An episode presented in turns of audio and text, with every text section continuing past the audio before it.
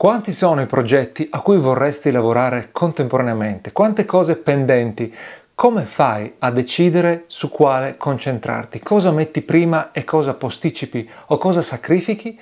Come fai in una sola parola a definire le tue priorità? Bene, in questo video ti spiego le regole che uso per determinare a cosa dedicarti senza sensi di colpa.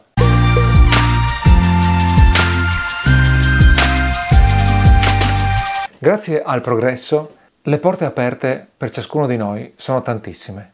Possiamo facilmente viaggiare, intraprendere diversi progetti, eh, fare quello che vogliamo della nostra vita. I limiti rispetto al passato sono sempre di meno. Quindi ci troviamo di fronte un buffet estremamente ricco. Possiamo decidere in ogni momento di fare le cose più disparate.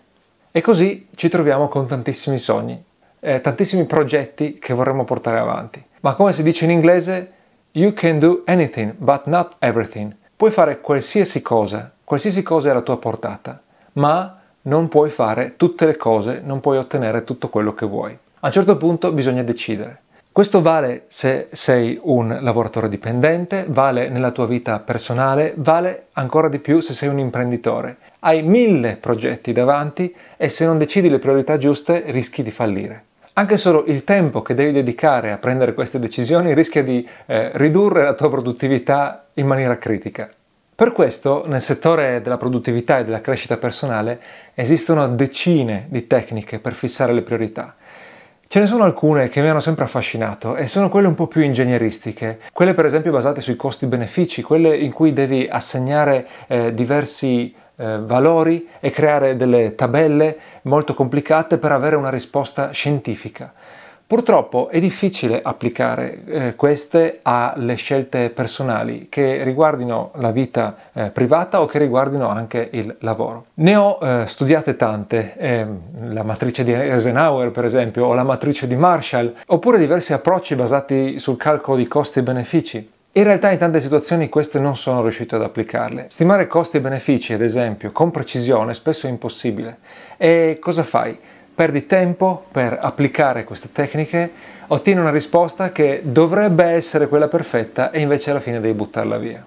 È meglio usare tecniche meno matematiche, meno precise, ma più vicine al tuo sentire, più organiche, chiamiamole così, che poi però riesci ad usare e ottenere un risultato imperfetto che però è un risultato utilizzabile. Allora, quali sono queste tecniche?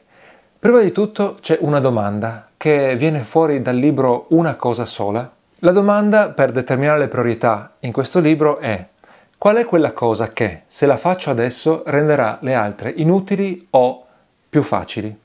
In ogni momento puoi decidere di impegnarti su eh, un'attività o un progetto che renderà superfluo qualcos'altro eh, oppure che eh, grazie ai suoi risultati ti permetterà di eh, completare con sforzo minore altre attività. Chiaramente in teoria suona bene ed è difficile metterla in pratica, è una cosa che devi eh, allenare. Ti conviene applicarla a un livello macro e a un livello micro. In che senso? Nel senso che il livello macro riguarda le aree generiche su cui puoi impegnarti, i progetti di lungo termine. Il micro eh, è relativo alle singole giornate, cioè ogni giorno eh, quando pianifichi cosa devi fare determina quali sono le attività su cui concentrarti in base appunto a quali rendono più facili le altre o addirittura le rendono superflue. Un altro criterio potentissimo è presente in un post, in un semplice breve post di eh, Derek Sivers, un famoso start-upper americano che ora è diventato quasi un, un saggio. Il criterio si chiama Hell yeah or no.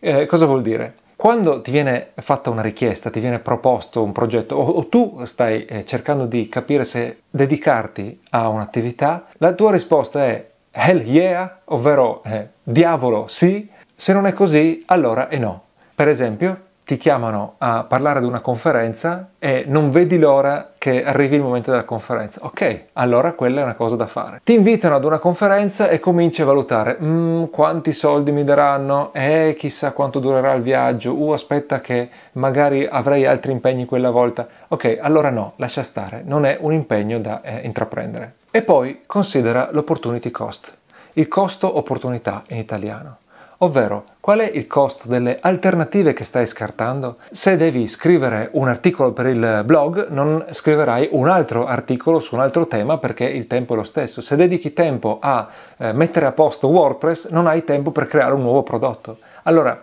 l'attività che scarti, quali vantaggi ti avrebbe portato e quindi a quali vantaggi stai rinunciando? Se questi vantaggi sono più grossi dei vantaggi che ti porterebbe quello che vuoi fare, allora cambia, fai l'alternativa, molla l'attività che pensavi di fare. Confronta sostanzialmente il vantaggio che ti darebbero eh, le due eh, attività.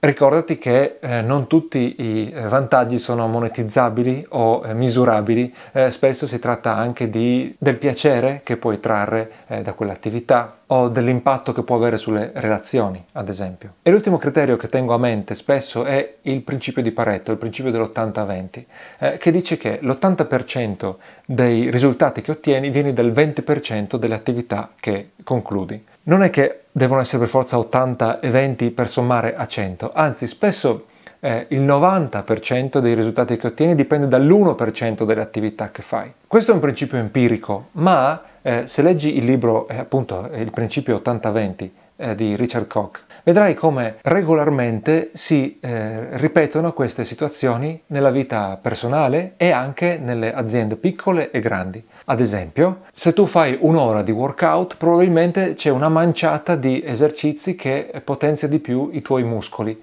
e se tu invece di fare un'ora facessi 10 minuti solamente con gli esercizi più efficaci, otterresti lo stesso risultato o quasi lo stesso risultato, ma con un grandissimo risparmio di tempo.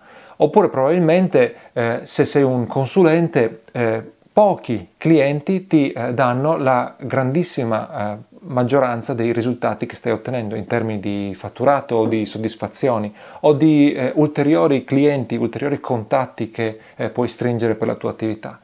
Se hai tanti prodotti, probabilmente c'è una manciata o un solo prodotto che fa la gran parte del tuo fatturato. Allora ti conviene lavorare solo a quel prodotto, cercare di espandere eh, la sua copertura, di espandere il pubblico che vede quel prodotto e eh, così togliere tutti, eh, tutta la zavorra che ti dà eh, lavoro ma non pareggia con altrettanto fatturato. Allora vedi, eh, abbiamo il criterio del una cosa sola, il criterio del el here or no, il criterio dell'opportunity cost e poi l'80-20. Sono criteri un po' misti, non è un sistema, ma eh, li uso come filtri quando penso a eh, qualcosa. Talvolta ne applico uno, talvolta ne applico un altro, talvolta li combino tra loro. Sono eh, semplici domande, non ti richiedono di fare eh, complicate analisi e eh, ti permettono di raggiungere prima o poi una conclusione, sapendo che qualcosa dovrai sempre sacrificarlo e che talvolta non raggiungerai la risposta precisa, però magari comunque avrai una scelta tra poche opportunità, tutte quante buone. Se poi riesci a eh, condividere questi ragionamenti con un tuo collega, con un tuo socio, anche solo con un amico o una persona cara, allora la decisione verrà molto più facile. Le decisioni migliori le ho prese all'interno di Italian Indie in cui ho potuto confrontarmi con Samuele che conosce questi criteri che seguo anch'io e di conseguenza se non ci arrivavo da solo mi poneva lui la domanda eh, che appunto applicava uno di questi criteri. Per approfondire ti consiglio alcuni libri, sicuramente una cosa sola, te l'ho citato prima, in cui eh, ti spiega tutta la procedura per applicare la domanda di cui ti parlavo all'inizio.